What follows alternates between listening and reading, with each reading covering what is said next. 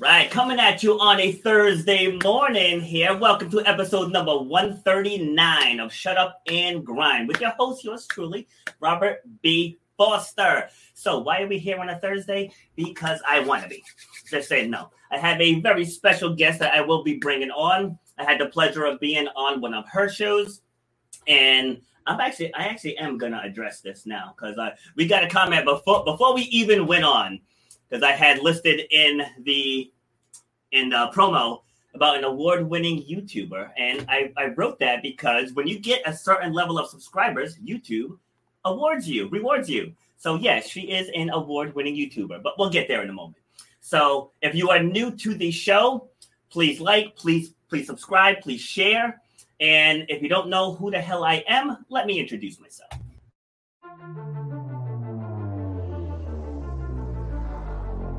I started doing workshops and doing groups where I'm getting up in front of, front of others, like outside of the gym setting, and talking about resilience and perseverance and goal setting and vision and taking action.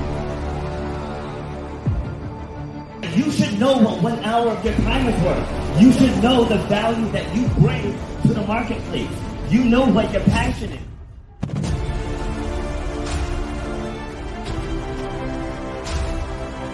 Starts with clarity of vision. If you don't have the clarity of vision, whatever next thing you get, you're not going to see it through because you don't have the clarity of vision. So the, the point of my pain was being told you will never run or jump again. And all that stuff, I was like, you know what? Like, I want to be able to take this even bigger. You know why you do what you do, you have to know how to charge for what you do. That's how you're going to change your life, and that's how you're going to leave a legacy for your children and your family. You got to know your worth.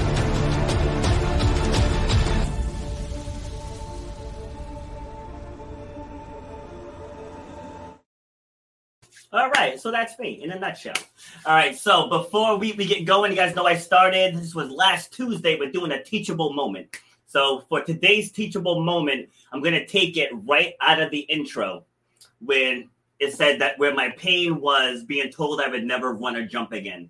So the, the teachable moment here is I just urge people to stop letting other people define your outcomes. Okay, stop letting other people tell you what you can and cannot accomplish, or what you're what you're able to to pursue, or what you're able to get. Because nobody can can do that for you. No one can dictate the direction of your life. Only you can do that. It doesn't matter what race you are, what gender you are. Doesn't matter what what religion you are, what language you speak. I've had people on this show from all over the world and everybody wants the same thing people they want to be healthy they want to be happy they want to be successful they want to be respected and you can have every single one of those things if you're willing to put the work in all you need is vision you need drive and perseverance those three things and you can have whatever it is you want in your life so with that being said let's get to my guest so i had the pleasure of being on her show so let's talk about let's just talk about how I got in her circle first, because it took some work, right? Took took some work. So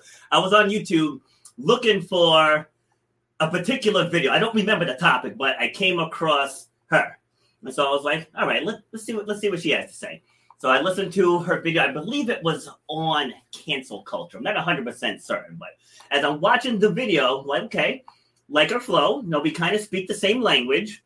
And then as I was reading in the bio, I saw she's from Rhode Island guess where I'm from? Rhode Island. So I was like, we have to connect. So the more I, I kept watching her videos of like our visions are definitely in line with each other. And so I just started spreading the love, you know, just liking, sharing, commenting. I joined her locals group, sending her super chats on YouTube, and just spread it with so much love. And then I got the invite to be on her show. See, so that's what it's all about. It's not not about take, take, take. You got to give, give, give. And you can do that in every facet of life. The more you give, the more you're to get. And so now I'm very proud that she's taken the time to come on my show. And because we had a really great conversation on her show. So let's see where the conversation goes now. Welcome to the show, Vanessa, also known as Gothix. Hello, that was an amazing intro. I feel so pumped watching that. I feel like it was an action movie. Like, yeah, it's awesome. thank you, thank you. So, uh, so you're here in Rhode Island. You're in, uh, you're in the bucket, right? Uh, no, I'm no longer in the. Bu- oh, I have no. upgraded from the bucket, but the bucket is where. Listen, that's just like a Cape Verdean breeding ground. You know, you know. That's that's where we we hang out yes, I love that. That's yeah. funny. All right, so give me a well, as you know, so yeah. All right, I lost my train of thought. Anyways, so what's your favorite part about living in Rhode Island? Um, my family is here at the at the current point. I've lived here my entire life. I briefly moved to Kentucky for a few years and I was like, yeah, you know what? I don't really like I like how everything is so close together over here. And that's yeah. something that I haven't found going to other states yet. Uh, but I also haven't traveled as much. I was planning on doing that before, you know, the pandemic started. Well, the Rona? Yeah, the Rona, the Rona, yeah, correct. Yeah. Um, but yeah, I mean, I like Rhode Island because the family's here. Other, other than that, it's just like, eh, it's home. it's like I, I love it here. Nine months out of the year, like the, the winter can suck it. Oh yeah! Oh my like, god, terrible. Like late spring, summer, fall, most of fall. I absolutely love it here for the same reason. You can get to the beach, you can get the hills. You know, like New York isn't that far, Boston isn't that far, uh, Vermont, New Hampshire isn't that far. I went to Colorado I went to three places and drove 150 miles. Oh. getting getting to those three places. Okay. All right. so we definitely don't have that here. Yeah, no, not at all. all right, so let's so let's dive in. So how would you how would you d- describe yourself if I were to say who is God? Uh, if I were to, first of all, that's like an interview question, and those are the worst interview questions ever because they're like, "So I hear you want this job. Tell me about yourself." And I'm like, "Uh." so, so, me, who am I? I am a, goofy, uh, you know, um, uh, in your face person, but I'm also very reserved as well. I kind of read the room, and it depends on who I'm with. Yeah. Um, I I have a good uh, sense of humor. You know, I I just I'm just chill. I'm a very relaxed person. Um, and yeah, I mean, do, what do you want to know specifically? Whatever you want to tell me. Whatever you want. Okay. Um, this is your bio. this is my bio. Okay. Um, I am a high school dropout. I've uh, worked in temp or com- uh, customer service jobs my pretty much my entire adulthood until I decided to quit my job and pursue live streaming on Twitch full time. Uh, not too long after that, I experienced cancel culture for the first time, uh, and it kind of threw me off my tracks for a while.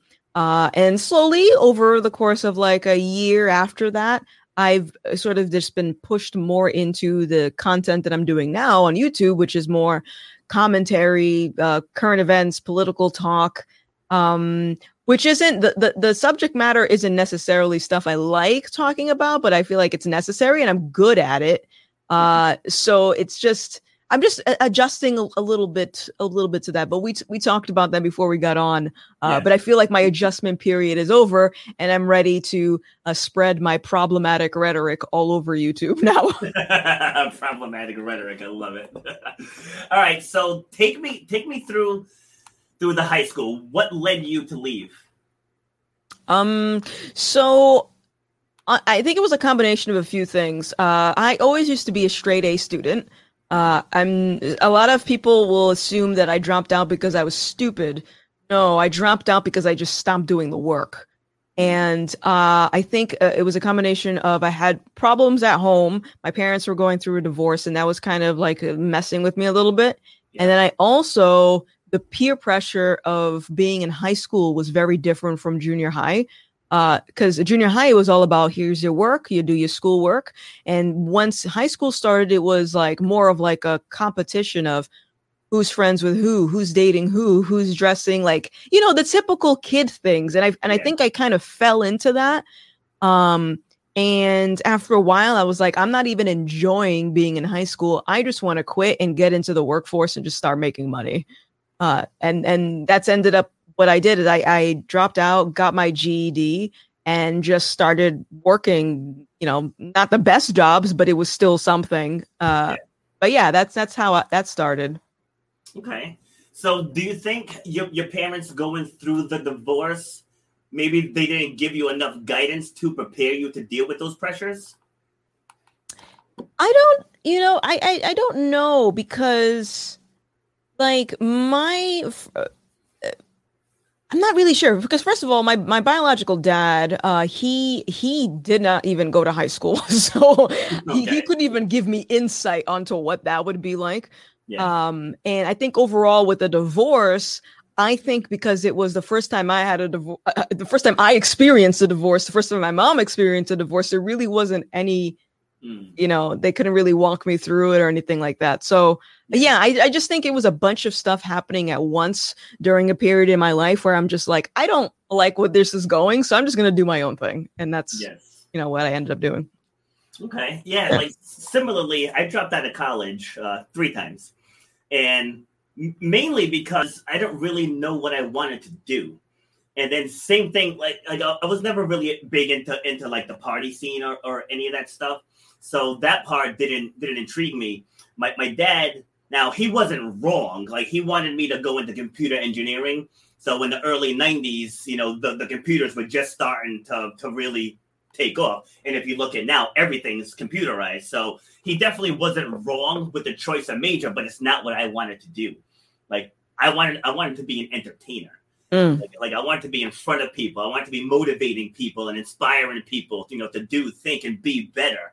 And so I ended up leaving school. And then I, then I tried to go back because you get that stigma, you know, like oh, if you don't go to college, you're gonna end up flipping burgers or pump, pumping gas. So like you're told that all throughout school.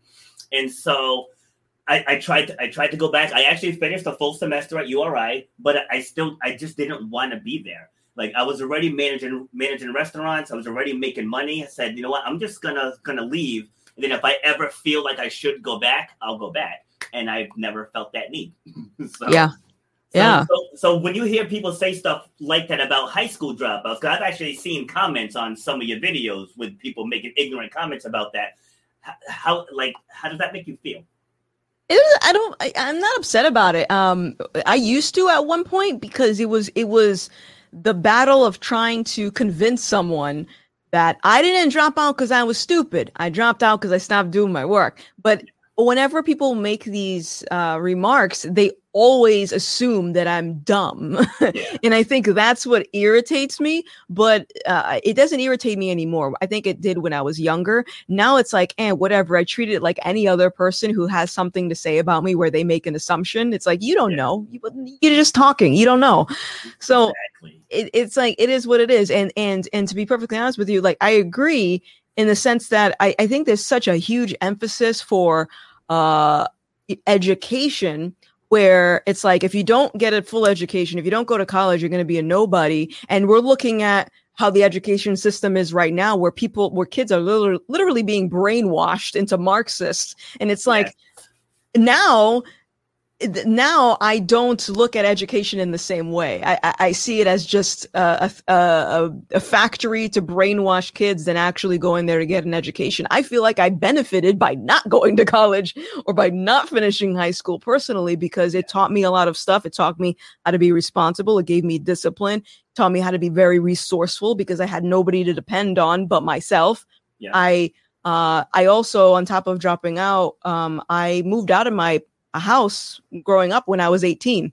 Um, and I don't think a lot of people do that at that age. They usually stay like for a few years with their parents. Like, no, I was gone. Yeah. So very early on, I had to force myself to be resourceful and be an adult.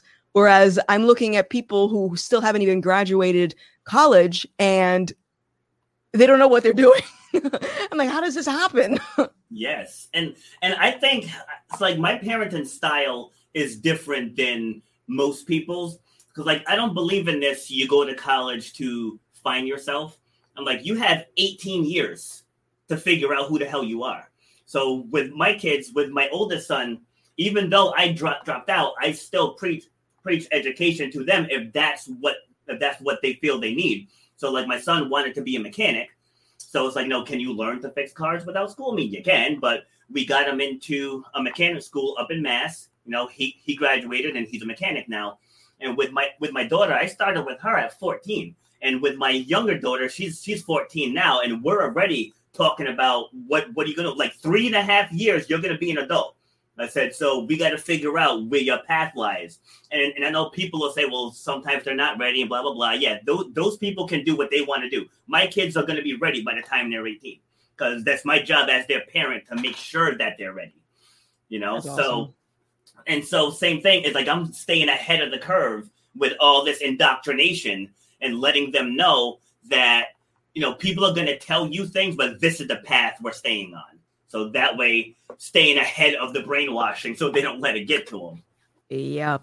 Exactly. I, I really like that approach. And I think that that's, that's a really good route to take. Cause the other thing is, as I see a lot of parents that kind of like coddle their kids in a way, um and like the helicopter parents. And it's like yeah you got to have like you know guidelines and and things in place to make sure that they don't go off the rails. But you gotta also let them think for themselves and and and actually like challenge them a little bit because i have seen the results of of of kids that are coddled and it's it's not pretty. No. No. No like they they're, they're not taught how they're not taught how to cope it's like back when I was younger, like if you weren't good, you didn't make the team, or you had or you had to go and play in, in the intramural league so you could learn. You know, yeah. if, if you were a standout, you got an MVP award. And it's like now they're not doing that because we don't want to make the other kids feel bad. But that's not how the world works. If you if you apply for a job, they don't just hand it to you. They don't just hand out promotions. Like you have to earn things in this world. So why are we not teaching the young kids how to earn things and how to cope when they don't get their way? Right. Um, I mean, I mean, I know the answer to that. Do you know the answer to that? I know let's, exactly why. let's hear your answer. My answer is that's the easiest way to control people. You don't want people to figure out how to do things on their own. True. You know, maybe not from the from the perspective of a parent. I doubt a parent wants to just control their kid until, you know, they're in their 40s. I doubt that. But I think from, you know, uh society uh, as a whole where you have like politicians or people like in high places who are also encouraging that. It's like no you just want to control people because you want to make them incompetent so they have to rely on you for stuff. Bingo. I said in i don't know if it was yesterday's episode or on tuesday's episode that the government's worst nightmare is unity. Mm. it's like they preach it to get the votes but they don't want it they don't want it. I mean, that's why the two major parties, and it doesn't doesn't matter what side of the aisle you're on, they have a clear set of values on both sides, and they're vastly different. And I, I really think that by design is to keep us all fighting, because diehard leftists, they don't want to hear anything that the right has to say. Diehard right wingers, they don't want to hear anything that the left has to say. So as long as we're at war with each other, they sit back and just rake in the dough. Exactly. Yep. See this it just come here. Yeah. Why would you want people to figure it out on their own when you can just manipulate them for money and to follow you? Bingo. That's mm-hmm. that's the government in a nutshell. Exactly. exactly. All right. So so you're a gamer, correct? I am a gamer, correct? Yes. All right. So so when when did that start? Um, this actually started when I was really young. Uh, my first game, my first uh, system was Nintendo, and I think my first game was uh, Knockout. I think it was with like okay. Mike Tyson. Um, Knockout. Yeah, yeah. and uh, I also I also wanted to be a boxer very briefly, but that could be the Puerto Rican in me where I'm just like, hey, but I got a nice smile. I don't want to get it busted, you know. Yes.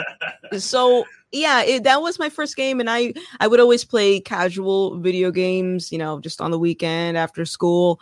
Yeah. And then uh, I got into doing it as like a, a, a a career thing on Twitch when my coworker at the time told me about Twitch and that I can make money playing video games.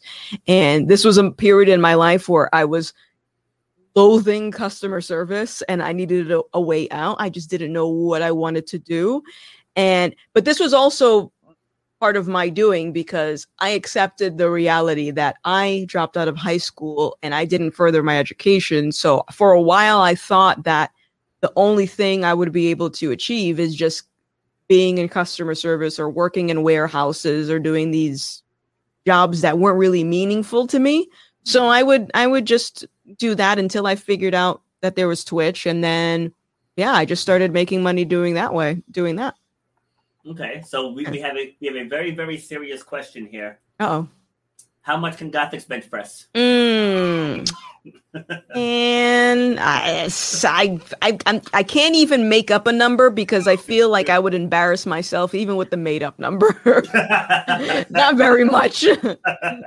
Just say if, if she had to move it, she could move it. I, I could move it if I tried hard enough, but as far as how much, uh, yes. All right. So how long how long did, did you do the streaming with Twitch? Um, I want to say three years total. Um, and. I was doing it full time. I want to say at the beginning of 2019, and the start of 2020 was when I decided to not put so much effort into it because I started getting pushed out of the community because of my opinions. Uh, you're not allowed to have opinions, by the way, if you stream on Twitch, just in case you ever wanted to do that. so, yeah, uh, I would say about three years. Okay, and so, so what types of things were, were people coming at you about? Uh, as as far as like haters, are you talking yeah. about haters? Yeah, yeah. Haters. Okay, yeah, yeah, yeah. So, um, it was so it, it's interesting because when I started on Twitch, I kind of uh bought into a lot of the uh streamer propaganda and um, when I started, I heard that it was difficult for Black people to grow on the platform. And being someone that had always worked in customer service, I didn't know any better. And I said, Oh, okay. I'm looking at the Twitch homepage and I'm seeing a bunch of white people. Uh, and I'm like, okay, I don't see any black people on the homepage. And it's like, oh, I'll, I'll look at the top Twitch streamers. It's like you know here's a bunch of people none of them are black. So uh, that narrative kind of made sense to me for a while. I said oh it's harder for black people to grow. And um but then i but then i flipped on my belief with that because i started to see the hard work that i was doing and and what that was resulting in more viewership more opportunities more sponsorships. And i was like okay i'm putting in the work and i'm seeing the results it's not because I'm black or you know other people are white. It's because i'm doing the work. So yes. for a while as i was growing i i even made a a section on my website at one point stating that i wanted to i wanted to help uplift people of color on the platform and i want to help uh, them just you know you know succeed. And i stopped advocating for that because i realized that i was essentially acting as a crutch because if we wanted to talk about like real life for example where uh, if black people feel like they don't have enough opportunities in the real world that's different. And i can even understand that a little bit. But as far as content creation no everyone's on the same playing field. The only the only difference is what do you have to offer? What how much work are you willing to put into this so I don't believe that systemic racism uh, uh, exists on Twitch. I do not believe that at all. and so that so that was the part of the problem is I started to go back on my beliefs in the sense that no, I can do anything I put my mind to, and you can too. You're just not working hard enough. Uh, and so that was the first thing. And I think I started to build resentment uh around a lot of the black creators because they didn't like what I had to say. You know, it's a very hurtful thing. No one wants to feel like they don't they're not good enough or they're not working hard enough, but the reality is some people don't. Yep. Um so it, that was the first thing and then and then I had opinions about whenever uh, I think the, the most notable one was the Little Mermaid situation. You've probably heard about it a million times, but I'll, I'll just too long didn't read.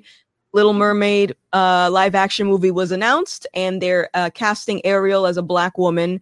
And a lot of black streamers uh, saw this as like a yes, it's a win.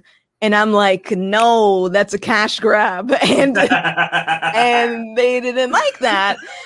So we just kept butting heads. And, and in retrospect, looking at all of those experiences I had on Twitch, it really was a, a, preview of what I'm dealing with now. When people look at me and they call me a bootlicker or a house Negro or all these things because they mm-hmm. can't fathom that I would have the beliefs that I have. I'm supposed to be oppressed. I'm supposed to believe there's white privilege. I'm supposed to believe that uh, systemic racism and white supremacy is keeping black people down. How dare I go against that? So, so that was pretty much why they kept butting heads, and they're still butting heads with me.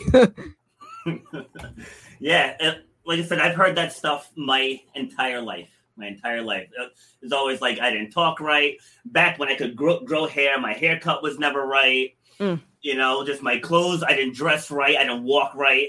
I'm like, I'm sorry, is there, is there, like a, a, handbook or something that I'm supposed supposed to be abiding by? Yes. Because because I'm behaving the way my parents raised me. Yeah. it's like, and that's pretty much what it boils down to. So, like, if you're born into a low income situation and that's all you know, and your parents tell you this is all you can have, you're gonna grow up thinking that's all you can have. You know, so the people that think like that, I don't, I don't look down on them. I just try to show them another angle. You know, like if that's all you know, like when I talk in schools and, and I, I speak to the kids, I'm like, if that's all you know, then it's up to you to rewrite the ending. Right. You know, it's like you can do that. It's like just look around. There's successful black people, there's successful women, there's successful Jews. It's like you can just pick a pick a marginalized category, and there's successful people within every single community. So why are we clinging to the ones that aren't? It's like why don't we step into the ones that are? That that always gets me too is the fact that whenever you hear these people these marginalized people complain like you said there will always be exceptions to the narrative in these groups where they're doing amazing things. And when these people say uh, oh well this person is successful because of x y and z something that makes no sense it's yeah. like that tells me that you're not really serious about improving your life. Because if you were the first thing you should say as a response to me pointing at someone that's doing it is how do I do that? How do I get yes. like them? Can we yes. have a conversation? Let me mentor. You don't. You just complain. What's that doing? That's not doing anything. See, and going back to my parenting style, like I have twin boys who are 12, and they'll come to me and they'll say, like, Dad, can I have a grilled cheese? And I'll be like, make one. Mm. And I don't let them say, I can't, I don't know how because like that's always the default. I don't. Whoa, whoa, what do you say? Can you show me how? Yes, I can. It's like, and now, now you know. See, so it's like if, if we if we take it back to when they're little, to when they're little and let them know when they're little. Yes, people may look at you because of, of, of the color of your skin, but you know what? You don't have to look. You don't have to let it bother you. People right. will people will tell you that you're playing eight steps behind. No, you're not. You're right on the front lines with everybody else. it's like, and you put yourself in the best position to have success, you will have success. It's up to you. It's not up to the system. It's not up to the government. It's not up to the president. It's up to you. Right. If you decide to take action, you'll get there. You know, people were trying to tell tell you, you know, black creators, they, they just don't make it on Twitch. And you made it on Twitch because you chose to. right? Yeah. You know, like I said on my my opening my opening monologue, stop letting people dictate what you are capable of.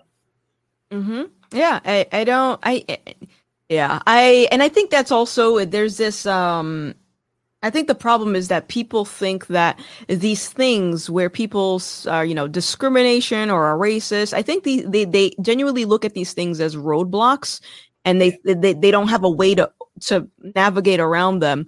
And I was talking about this the other day, and, and I almost want to say that maybe the lack of complaining from people like us. Paints a picture to the other person that everything they're facing is personal it's specific to them and only they have mm-hmm. experienced it. Yes. and it's like that's not the case. Like some a lot of people go through the same thing.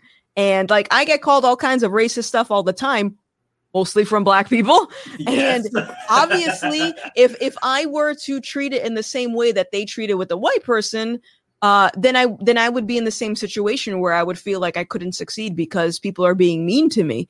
And it's like people need to look at the consequences of these uh, insults or these racist things or whatever. Like actually look at the consequences. If the consequences are you you're you, it hurts your feelings. That's all that happened. Yes. Then what's stopping you from doing anything else? You, you're never gonna get a place uh, in life where people are always nice to you. It's unrealistic so how bad do you want to achieve the thing and then figure it out?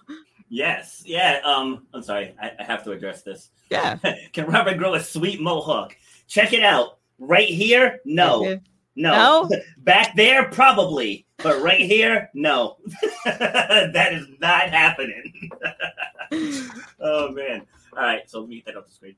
Yeah, so in, in that regard too, and that's in that's in every facet of life. Like it do- doesn't matter. I became a general manager of a restaurant at 19 years old, and I was the only person of color working in this restaurant.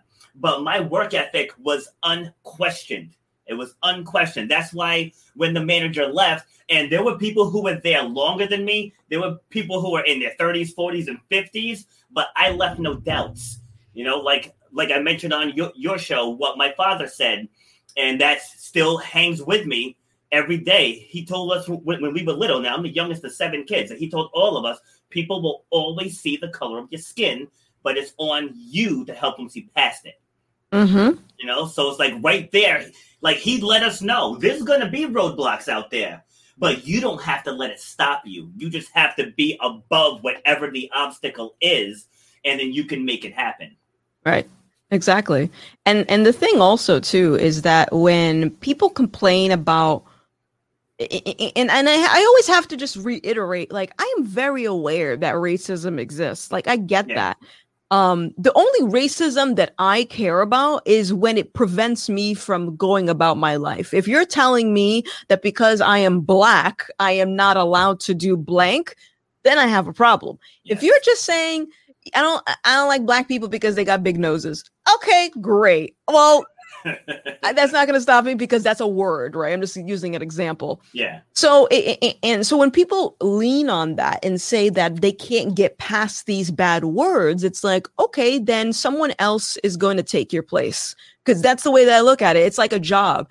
If Yeah. you can't figure it out, we're going to find somebody that can figure it out. So when content creators, for example, look at me and they say, "Oh, the only reason she's growing is because she's doing X, Y, and Z. She's catering for races. She's she's Mhm. only telling white people the things they want to hear." When you do that, you're literally you're giving me your opportunity because you seem to think that that's an obstacle that this racism you know hating whatever is an obstacle it's not yeah. and i don't know i just i feel like it's just a it's i don't know it's just so it's disappointing Yes, it's it's disappointing and and it's gaslit. Like it's gaslit from the media, from from the politicians.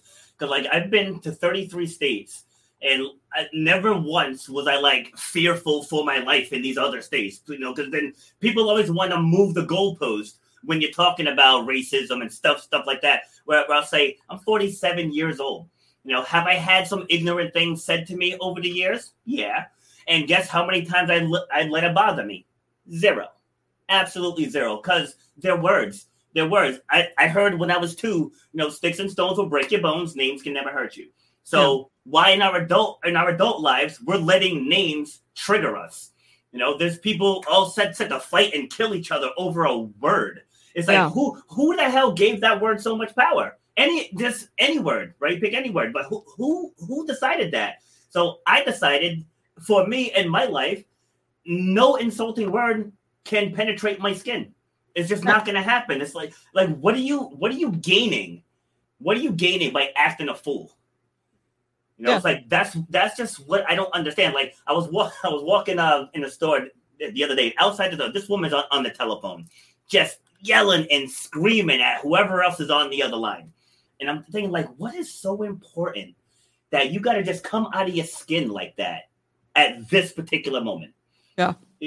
You know, it's like unless someone just like rob, robbed your kid, like there there is nothing that should be able to trigger you like that in public. yeah I just, I just don't understand. i, I don't it, it, uh, yeah i think a lot i think it goes back to coping not being able to cope with stuff and not being able to defuse situations you know conflict resolution. This was something that i learned about when i was in elementary school. And uh, uh, people people don't people don't know how. It, and i think it's a lot of people just know more so how to react on emotion and feeling rather than just like okay is what i'm doing actually gonna help Like after you're done yelling in the parking lot, did it solve anything? Have you seen any episodes of Cobra Kai? no. No, all right. I'm, I'm sure someone listening has. So there was a part in there in season three where Daniel was getting tra- training from from Chozen, and he said, "In any war, you have to take away your opponent's ability to fight it." And where that's relevant here, if someone comes up and says, "Yo, N word," they they want a response, right? So if I give them the response. I'm feeding right into their hands. I'm letting them control my emotion. I'm letting them control me. But by simply walking away, you just took their haymaker. That's like in boxing. You take somebody's best hook and you just stand there and smirk. And Right. they're, they're like, crap, I got nothing else.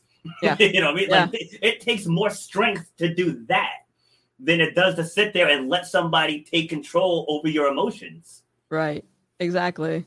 Um, have you should try this trick one day because it always freaks people out. Next time someone comes at you, and says yelling at you, calling you names, you should compliment them. See what happens. Watch their heads explode. It's like, damn, you got beautiful eyes. That's a great idea. Although that, that really doesn't doesn't happen anymore. But Yeah. this was like more like teens, tw- like early twenties. Yeah. It's like now at this stage, like I, I could care, care less what people have to say about me. That's why that's why I don't mind getting on platforms and speaking out now. Whereas before, I used to be that triggered person and I end up. You know, it's like when you're debating someone, and then once you, I would say, once you start slinging insults, you just lost the debate. Yeah, exactly. Yeah. it's like if you can't state your position without hurling hurling uh, insults, you know. That's what I think. It is. It, it- it's not that very impressive to come up with an insult. It's like, okay, you said a bunch of words that sting to some people, uh, Yeah. not to me. So I'm Yeah. not impressed. exactly. All right, so take take us through your experience uh, experience with cancel culture. Oh yeah, I've been canceled so many times. Um, I cancel culture is like I see the I, I see full circle the consequences of what ca- cancel culture uh, is turning into. Um, and I and this is one of the reasons that I will not stop talking about it. I feel like I'm beating a dead horse, but it's very important because uh, for whatever reason, the current generation seems to think that problems can be resolved through banging on your keyboard uh, in screaming at people. And that's not no the the accountability. If we're just using because that's what people say, it's accountability culture. Accountability was around before the internet. So w- where did we never solve problems before the internet? No, that's it's ridiculous. So I think we have a, a generation of people that uh, use cancel culture as a way to just get what they want. And there's so many problems with it because first of all, it it encourages people to uh, uh, kind of be entitled. It encourages that because right off the bat, you are assuming the role of someone who has authority over another person, regardless if you were upset about something that you saw or an interaction that you had with someone. You're acting as if you have the authority to even uh, hold this other person accountable. Who are you? this is the first question. And and then the other thing is that it um the more insidious thing about it is that it it is mob rule. It is just virtual mob rule, and it um it kind of leads into you know uh, an, a, a fascism. It leads into fascism. Fascism. Yeah. Uh, because you essen- essentially cancel culture can weed out the opinions and the people that the mob doesn't like. And I'll I'll give you a perfect example of this because I, I tweeted about this the other day. There was a um, a game studio that uh, announced that he was pro life, and I'm a big gamer, so I'm like, okay, that's cool. I I applaud people that are able to voice their opinions, and I will always be pro freedom of speech.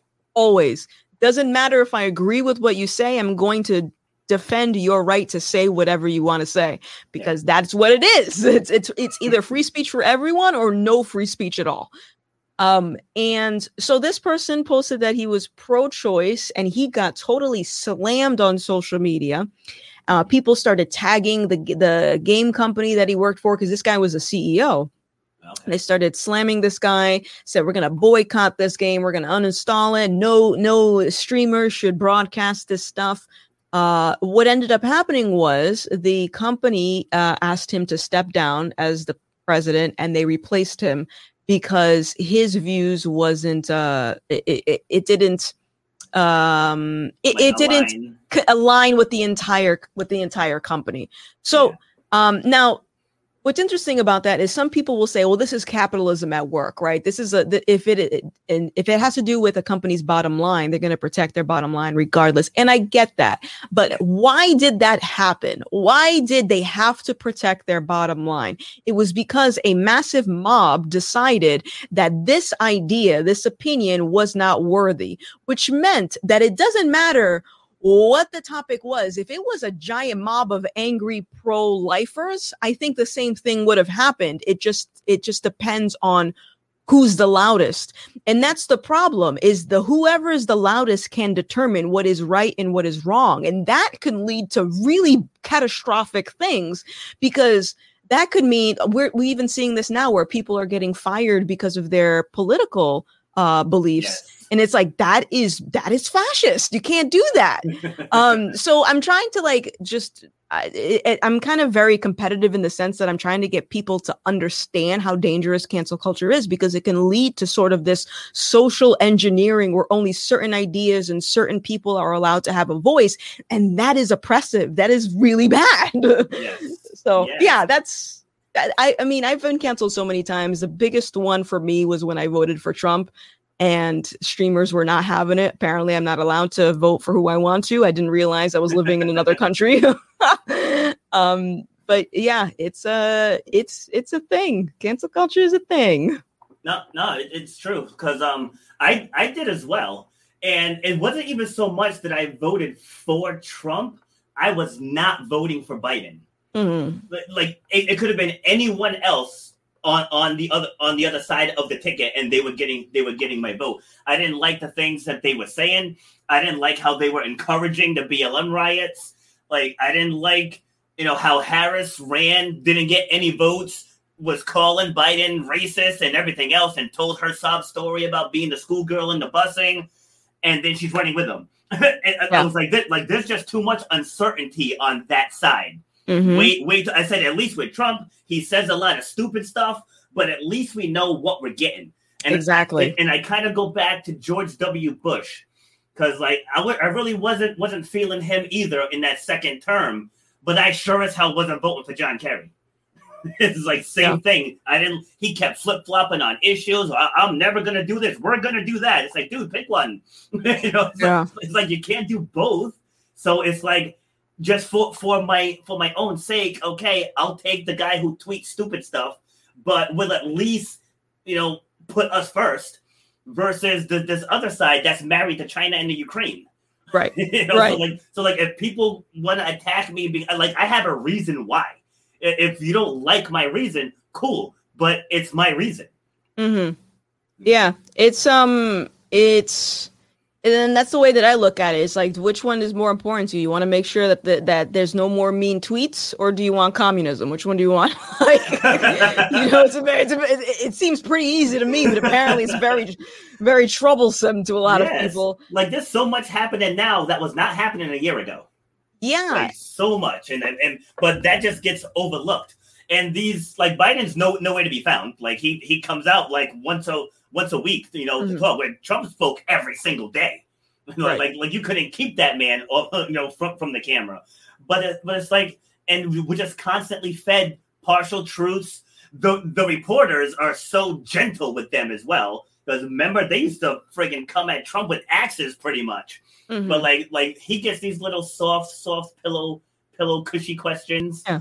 And, you know what I mean? It's like you can tell it's all nonsense Yeah, I mean, you've seen you've seen like the undercover footage of these news places, Yes. right? Like they're definitely working with the Biden administration, and they even admitted. I think they got like CNN on camera saying, like, "Yeah, we were trying to make Trump look as bad as possible." Yeah. Which is you're not supposed to do that. If you're a journalist, your job is to report the news. You're not supposed to act Yes. on like personal bias or whoever. You know what I mean? Like that's that that that is not that is not good. And and I personally will never forgive mainstream media for all the division that they created. Uh, yes I, I- I will never, especially when it pertains to the racism stuff. yep No, no, no, no, no, no, no. So, uh, and that's what I tell people is when you, you know they say, "Oh, uh, content creators are creating misinformation or whatever like that." It's like, no, no, no. That's their way of saying that content creators on YouTube are getting a bigger following than the news because the news stopped reporting the news a long time ago. The news is making up their own things for clicks. They know that. Um, yeah. So. Yeah, agreed. And like what what this comment here said you know, like Biden said in that second debate, Trump asked him directly if he was going to kill the Keystone Pipeline, and he said no. And that mm. was one of his first handful of executive orders 8,000 jobs gone. Right. And there was no backlash on that. Right. Like, none. you know, it's like, it, it just, it just, it doesn't make sense.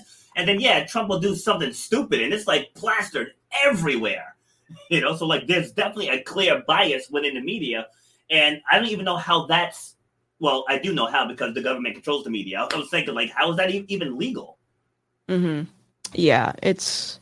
I think. I think also because he was flip flopping on that Keystone thing for a while because he was like trying to. He was trying to cater to the environmentalists, and then he didn't want to, you know, lose the votes of the people that were working at the pipeline. So yeah. then he's like back and forth, back and forth, and I and I think that I think uh, most of the general public understand that he's lying. They know that he's lying. I just don't think people want to admit it or they're maybe they're just willfully ignorant because if you don't see it, you don't pay attention to it you you know you absolve yourself of all of the you know i, I had nothing to do with that you know i didn't know yeah. he was going to do that so it's like no no, no no no no i know you guys can see it yeah and see and people forget too that trump was loved before he ran as a republican Mm-hmm. He would love rappers used to sing about him. Obama himself gave a speech about Donald Trump being the American dream when he was in office. Like he mm-hmm. he, he was loved, he was revered. You know, people spoke about him in movies and stuff. And then once he came out as a Republican, because any Republican candidate gets labeled as racist, because that's the left's biggest weapon. So it doesn't matter who, because they need that. And that's how they get 90% of the black votes. Like how people can't put two and two together it's like they jumped right on George Floyd's death. They jumped right on the back of that horse and rode it for the entire election. And nobody picked up on that. Mm. Like they're raising all of this money, and where's it going? Yeah, yeah, where's yeah. going? Yeah. You know, are, are, they building schools in the black community? Are they rebuilding boys and girls clubs? Are they putting in after school programs? You no. know, are, are, they giving college grants? No, guess where it's going to the politicians. Mm-hmm. And for, exactly. And, and for those people that want to call BS, go to the Black Lives Matter website, click donate now, and see where it takes you. Because yeah. it, it, it says it right in the fine print that it goes to political candidates. And and and I brought that up too. I, I brought up the ActBlue thing, and yep. people have tried providing rebuttals for that. And and this is what annoys me is that people that are I am always willing and open to be proved wrong. Yep. Um, even though I speak with so much confidence sometimes, I still like if I am wrong, freaking tell me that I'm wrong. Yes. Be like be upfront with me so I can correct myself and I don't make the same mistake. Whereas people that I find align themselves, I don't like to make generalized statements about leftists, but a lot of people that voted for Biden are are on that spectrum where they just don't want to ever be proved wrong. And so instead of admitting that you're wrong, you keep moving goalposts. So yeah. when I when I brought up the fact that this goes to ActBlue and it's like, oh, but ActBlue says that it's not specific for politicians. And so it always the excuses always move. And it's like, okay, fine, let's just go with that. Then tell me do you how do you feel right now? Do you feel like the world is getting better? Do you feel like the economy is getting better? Do you feel like things under biden are getting better? Just answer that. I don't think anyone can honestly say yes but they don't want to they don't want to ask themselves that because yeah, they know yeah. they know what the answer is going to be. Yes and you can't you can't criticize biden because people will just retort with something about trump. I was yeah. like i was like i'm not talking about trump. I'm talking about this guy who just killed 8000 jobs when he said he wasn't gonna him. Well, if Trump was another, no, no, no, no. It's like yeah. stay, stay in the lane. you know, it's, it's like they, they can't do that. Like I said earlier, if you if you have to change the subject, you lost. Yeah. it's, it's, like we already know the answer. So yeah. like if you can't directly answer what I'm asking you, the debate's over. Right. Yeah, that's it. Yeah. All right. So you're on the YouTube platform now so when when did you start to realize that things were like I can make a thing of this? Um, when I guess when I when I started getting noticed by bigger creators is mm-hmm. when I because I I watched a lot of other people before I started diving into this, and I and and that was part of my uh, recovery process of lo- losing all the friends that I did because of Trump. I, I mm-hmm. started losing them, and I'm like, am I going crazy? Like, I feel like I maybe I'm wrong, and I I don't know. Like, I felt like I was crazy for a while, so I I, I started watching a lot of other bigger creators. And then when I noticed they started following me, I'm like, this is weird. like this is like full circle. Like you're not supposed to know who I am. Um, and I think that's when I started to realize, like, okay, what I'm doing isn't anything. I don't think I'm doing anything uh, amazing. I think I'm just speaking with common sense and just being rational. And I think that the reason I'm growing in popularity is because that's lacking in this world, which is very scary. Um, so I, I, I, I, yeah, I think that was when the first indication, and now I'm ready to, I, am ready to go further. Like we were talking about this before I got on. Yeah. Um, yesterday I saw something that really pissed me off, and uh, I have been kind of tra- trying to transition into making the type of content I'm doing now because it, it hasn't been easy for me because before I moved into this content, I was um you know, I was still dealing with all the hate from cancel culture. And then I lost my friends because of Trump. So it's like all kinds of crazy events kept happening while I'm trying to figure out this new thing. You know, I was making money playing video games. This is it's very different from what I'm doing now. Yeah. Uh, so I think I, I've reached my adjustment period because I, you know, last night I saw a video of something that happened and I, I just got so upset. And it's like I want to freaking help and I have to get online and I have to just do this and and it's weird, it's scary for me, it's new, but I have to do it because the, the world is on fire. like it just yeah. it just it's on fire. It's not it's not going to get better if people don't speak up and yeah, it's so I, I am ready. I don't know where that rant went, but thank you for listening. so that was my TED talk. oh, thank you, thank you. Yes, yes, yes. Yeah, it's like you know, when you're getting into and I mean, like I wouldn't call myself a content creator. Like mm. I don't, I don't edit my videos. I, I, I get get a guest and I walk, I walk the guest through their through their backstories to what they're doing now. And so the one I do with my daughter, that one too is also live. And we just pick a topic like this coming Monday. We're talking, we're talking about critical race theory again. And uh, you know, I, I give my Generation uh, X perspective. She gives her Gen Z perspective, and you know, we we just talk about these different topics. But but that's the things that what's what's lacking. You like you you hit it right right on the head. Like people can't be rational about difficult conversations, and I don't understand why. So I've done. I think I've done 11 or 12 episodes of the other show, and, and it's all hot button topics like transgenders in sports, uh, police brutality, you know, the media's role in racism, you know, so like it's it's it's things that could get a little dicey but like I, I tell the guests before we even get on, it's like, you know, state your opinion and just double down on your opinion and the reasons why you think the way you think. Don't jump into somebody else's opinion. It's like that's where these debates go wrong.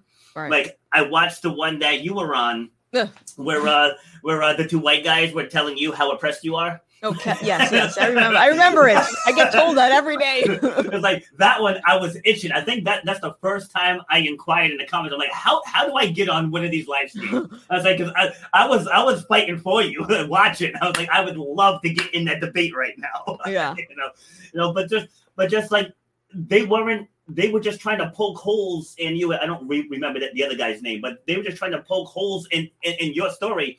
I'm like, whatever happened to listen to black and brown people?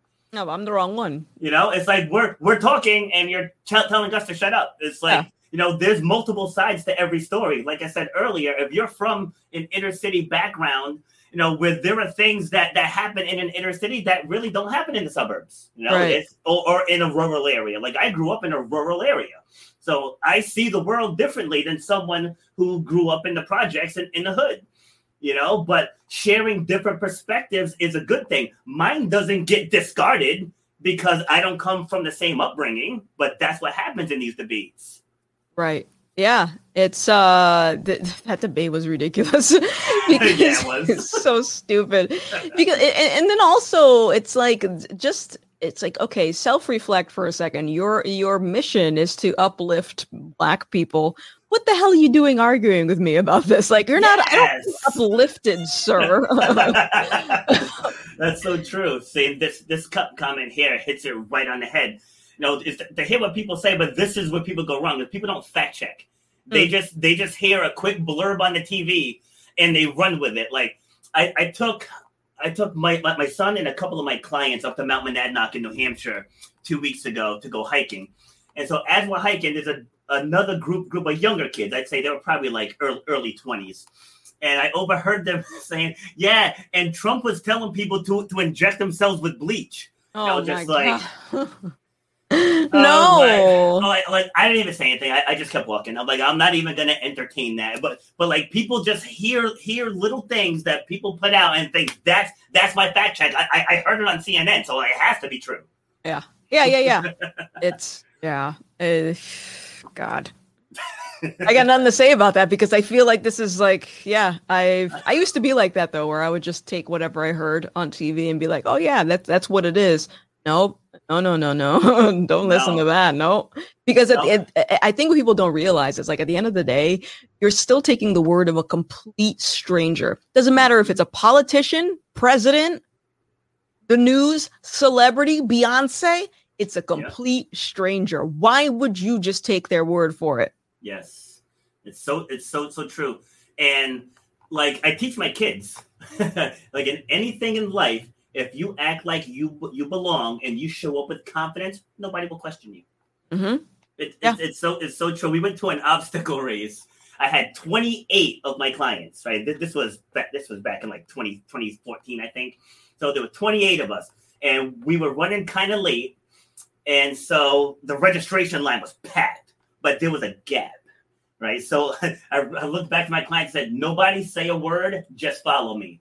And I'm like, "Excuse me, excuse us, coming through, excuse us, excuse us," and everybody parted, and we went right to the front of the line. Now mm. one, now one, per- and I went, whoa, whoa, whoa, lines back there. Yeah. right? Not one person questioned us because I made it look like I knew where we were headed. Yeah. That- but that's how easily people will just follow. I like that. That's a good strategy. Exactly. Yeah. All right. So, what do you what do you see as your next steps? Um, so my next step is um like I said, I'm gonna be streaming more. I'm going to the podcast that I just started, the one that you were on, Yes. I'm gonna start incorporating that into like my daily thing. So whenever I stream, I'm gonna have some topics. I'm gonna talk about those topics, and then I'm still gonna have like individual discussions with people. So I want to get back into making more content, and uh, while I'm doing that, I'm getting ready for my tour, uh, which still sounds freaking weird saying that, but I mean that, my my goal is to try and connect with as many people as possible and a lot of black folks as well because I, I- I think that this is, is so interesting that I'm coming full circle because as a kid I was always told you know you, you sound white you're trying to act white for having good grades Mhm. and, and speaking proper and things like that. So and I never quite uh, realized how uh damaging that type of mindset is and how how how it holds people back and keeps people boxed in. And as an adult i still see the same things happening and i'm like this this can't continue. And you know like you said it's like okay if you're not able to do this we got to we got to break the cycle. We got to figure out how to actually move forward. So i'm tired of the cycle happening with with this kind of victimized mindset that plagues people in general but black community the black community specifically has a problem with it. So i am i'm hoping that i could fix that. Like i'm ready to, i'm done Yeah, see, and it's it's not even you know the black community because it, it's not it's not one group. It's not, It's one it's not one mindset. You know, like I said, where, where I grew up, you know, there's other blacks, mostly mostly um Narragansett Indians as well, as far as people of color there. But uh, you know, like our our lived experience is not the same as someone from the suburbs or someone from the inner city. You know, so so like there's three different sub subgroups with three different lived experiences, and they all they all have have water in this world. You know, it's like just because there's more problems in one area, you can't lump everyone together. So, like, I, I think I mentioned it on your show as well. You know, this is episode 139. I probably had about half half uh, black black people on, and you know, the premise of this show is overcoming obstacles, and not one person listed racism or white supremacy as something that held them back in their life. Not yeah. one. And and I meet people every single day and no one's ever ever like you know I just ran from the Klan today, you know, but but like but but people will have you believing that it's everywhere. Yeah. If, if I step out my door, there's gonna be a cop waiting with a gun. You know what I mean? It's like it, it, that's not the case. Yeah. Yeah, yeah. You know, you know, it's interesting. I, I saw a video about this uh, months ago when I thought it was brilliant. And if I remember correctly, this black guy asked another black guy. He was like, because uh, the, the other black guy was kind of woke, and he said, mm. Uh, how has white supremacy um, held you back? How has it affected your life? And that's what I try to ask people directly. Like, tell me specifically, how did it affect your life? Because I find that a lot of people are, are upset on behalf of others. And sometimes the other people they're upset about don't even exist. It's like something they hear about from whatever. So anyway, long story short, in this video, the guy couldn't answer. He was like, oh, you know, white supremacy. He's like, no, no, no, elaborate it. Explain. How did yeah. white supremacy put you in the position that you're in right now? Explain. He couldn't do it. And I think that's that that's the key is asking these people. It's like, okay, you're saying these generalized statements about black folks, white supremacy, systemic racism, yada yada yada. Okay, that's unfortunate, but I want to know specifically with you. How did it affect yes. you? And I guarantee you, you're going to find a lot of pe- folks that say, "Oh, it hasn't affected me, but it affected someone else." And and that's just what it is. It keeps saying someone else, someone else, someone else. So it's yes. like, who are these people? Introduce me to them, yeah, so we can figure this out. Yeah, I was talking on I, I, think think it was on my, my other show. I, I had a guest on. We were talking about police brutality. And so we started talking about like he was going on this rant about accountability with the George Floyd thing and and all that. And I said, so if we're gonna talk about accountability, you realize it goes both ways. And he's like, what do you mean? I said, if George Floyd stayed in the back of that police car, it would have never escalated. And then of course he starts flying out. I said, well, breathe. I said, mm-hmm. you said accountability. It goes both ways. You know, Rayshard Brooks, if he didn't fight fight the cops and shoot shoot a taser, a taser at him, or if he wasn't driving drunk and passing out in the Wendy's lane, there you go. You know, you know, it's like like we we can't just talk about the aftermath. We got to right. talk about what led to it. You know, yeah. so like I teach my kids if you don't want troubles trouble with the cops, don't speed. Make sure your stuff's registered and inspected. Make sure you have your insurance on you. You know, like and then heaven forbid you get pulled over, you just put your hands on the wheel. Yes sir, no sir. Yes ma'am, no ma'am. Done. Easy. Like it's that simple. So that so, so I've gotten pulled over drunk, drunk Dude could have impounded my car. This is in my 20s. Like he could have impounded my car. He could have arrested me. You know, I would have blew up a breathalyzer. I went mm-hmm. poof, like it would have just exploded. Cop followed me home. He followed me home because I had a clean record. I was respectful. I wasn't driving erratically, and he followed me home. You know, so it's like so when I talk about my experiences with the cops, I get it. If someone got beat up by the cops, right. they're they're gonna have a different out outlook. But it's like you gotta be mad at that cop. Right. you know, you can't be mad at all cops. Just like I'm not gonna say and say all cops are, are nice and that there's no evil ones. I know there are. And they need to be plucked out. The ones that need to be arrested need to be arrested. But you can't lump everybody into the same box. And that's yeah. a huge problem just in society in general. Yeah, lumping people together. And then also, too, the other thing is uh, assuming that these experiences are specifically the result of your skin color. Um, so, like, you know, if people are saying, well, black people get pulled over more, it's like, okay, uh, so what does that mean? Does that mean that more black people are driving erratically, or does it mean that the cops are looking to pull over black people? like it, it, it, has to be one or the other. So like, which is more realistic? Because one is an assumption and one is a little bit more realistic.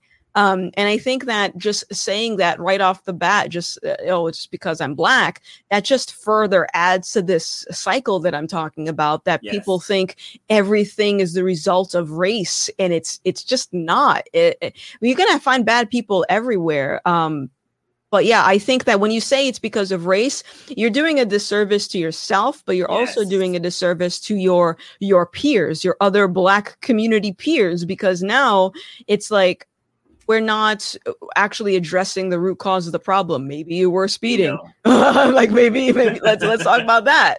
Yeah, yeah. Like my my son had a little run, run in. He was since cleared. Like he and his girlfriend got into a fight.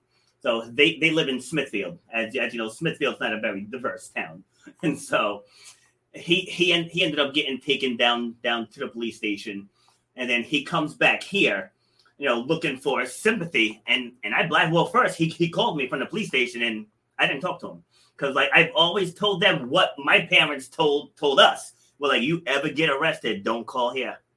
They're like, don't. And, and I've told them that too ever since they were little. So I've worked my entire life to keep you on the path. If you veer off the path, you deal with the consequences of that path.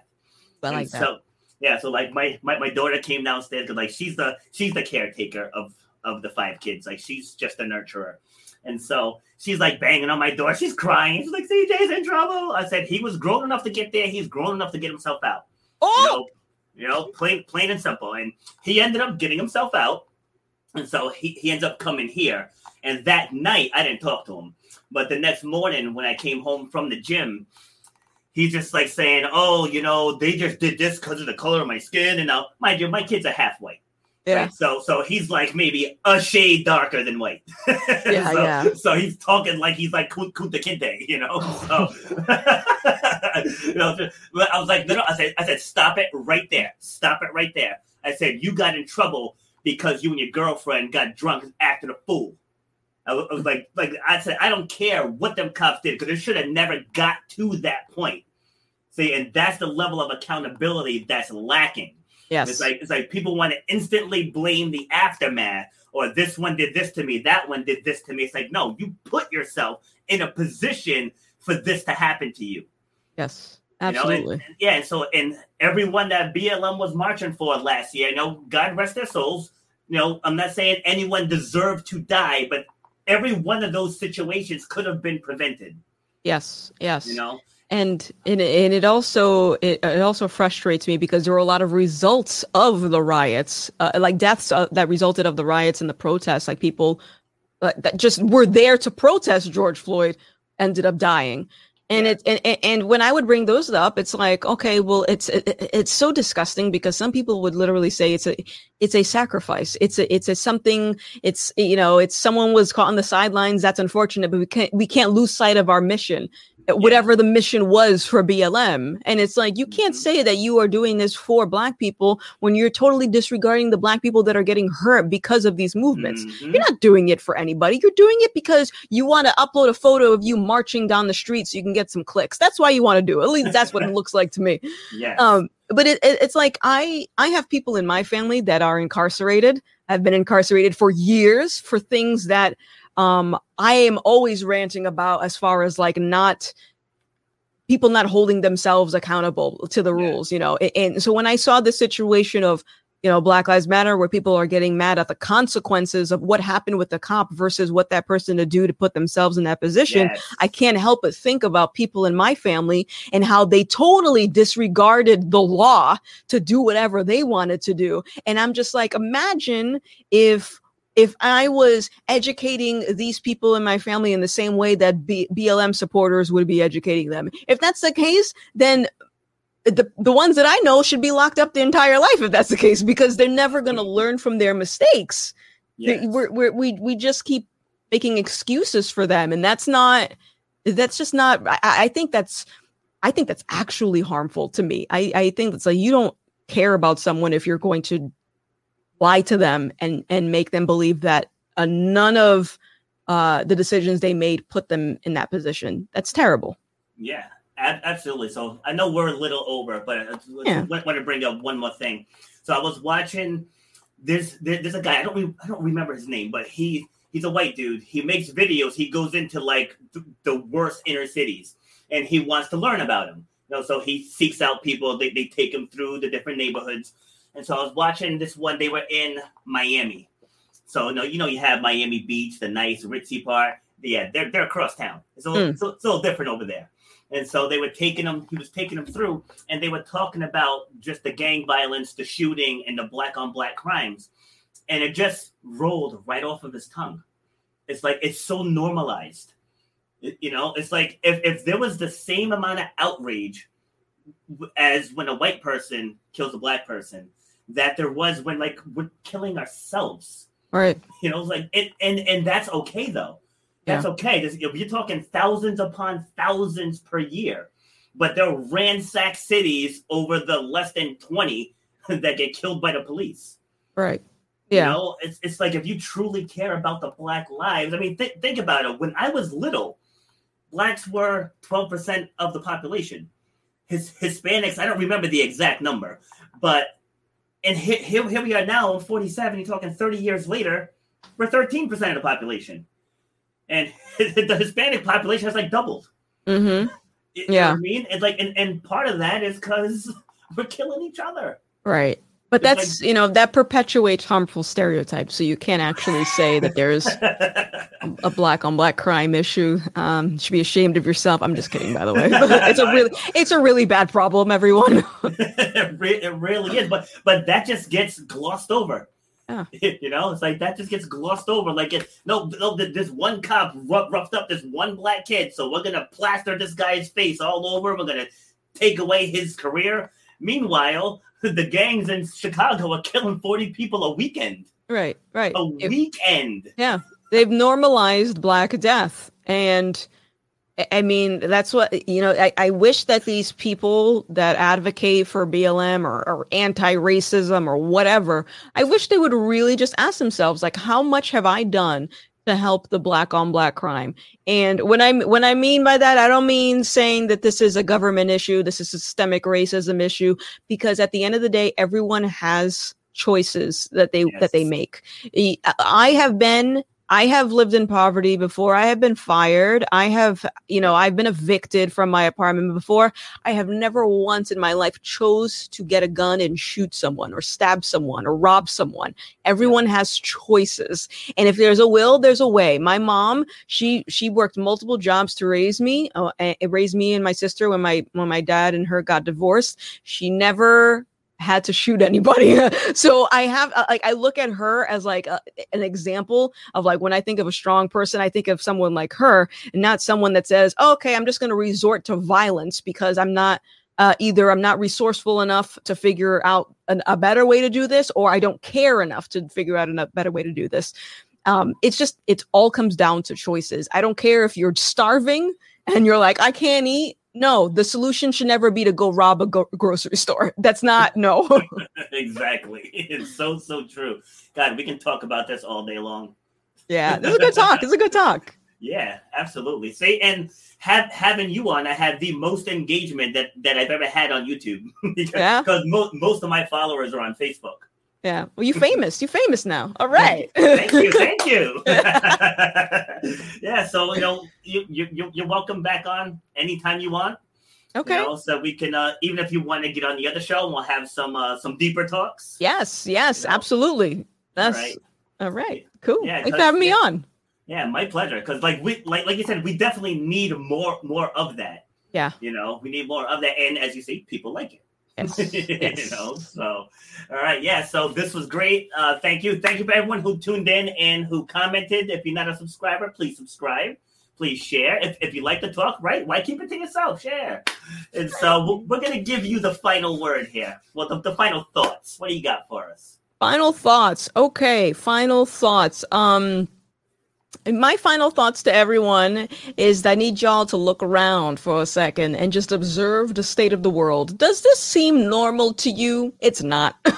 so if you if you would like the state of the world to not be as abnormal as it is right now, I would very much appreciate your willingness to start conversations with people on the other side and try to, you know, build some bridges, you know, have those conversations, speak out, you see something, say something. If it doesn't seem right, it's probably not right. This most definitely is mm-hmm. not right. so, yeah, the quicker we can get more people on board to actually use their voice and point out the things that are happening right now in the world, the quicker I think we can get on the other side of this and go back to actually, you know, being normal human beings and not talking about race every five minutes. normal. What what is normal? oh, yeah, right. You don't even know that. All right. Well, yeah. Well, again, thank you very much for, for joining. Don't don't sign out yet, though. Yeah, yeah. All right. Yeah. It, unless you have to go, obviously. No, no, I'm good. I'm good. All right. Well, all right. So I'll see, see you in a couple minutes. all right. All right. So that was Gothix. If you're tuning in late, you definitely want to go back and watch the whole thing because I feel like we knocked this conversation out of the park. And so uh, let me get that last one off the screen there. Here we go. Yeah. So again, if this is your first time tuning into the show, this is what, what I do. I take guests that get them from all over the world, all walks of life, all backgrounds, and we just get into an organic discussion, just like just like the one we had now. I don't use prepared questions. It's like I know a little bit about about their background, but it's just people sharing about what they've gone through in life and how how they got to doing what they're doing now. So if that appeals to you, I'm here Tuesday, Wednesday. Well, obviously today's th- Thursday. Thursdays I do some if the guest is special enough. Wink, wink, Gothix. Right. So it's Tuesday, Wednesday, and Friday at 11. And then I do my debate show with my lovely daughter on Mondays at 11 o'clock. So this one where we have rational discussions about tough topics. All right. So thank you very much for tuning in and have a great day. You've been listening to Shut Up and Grind.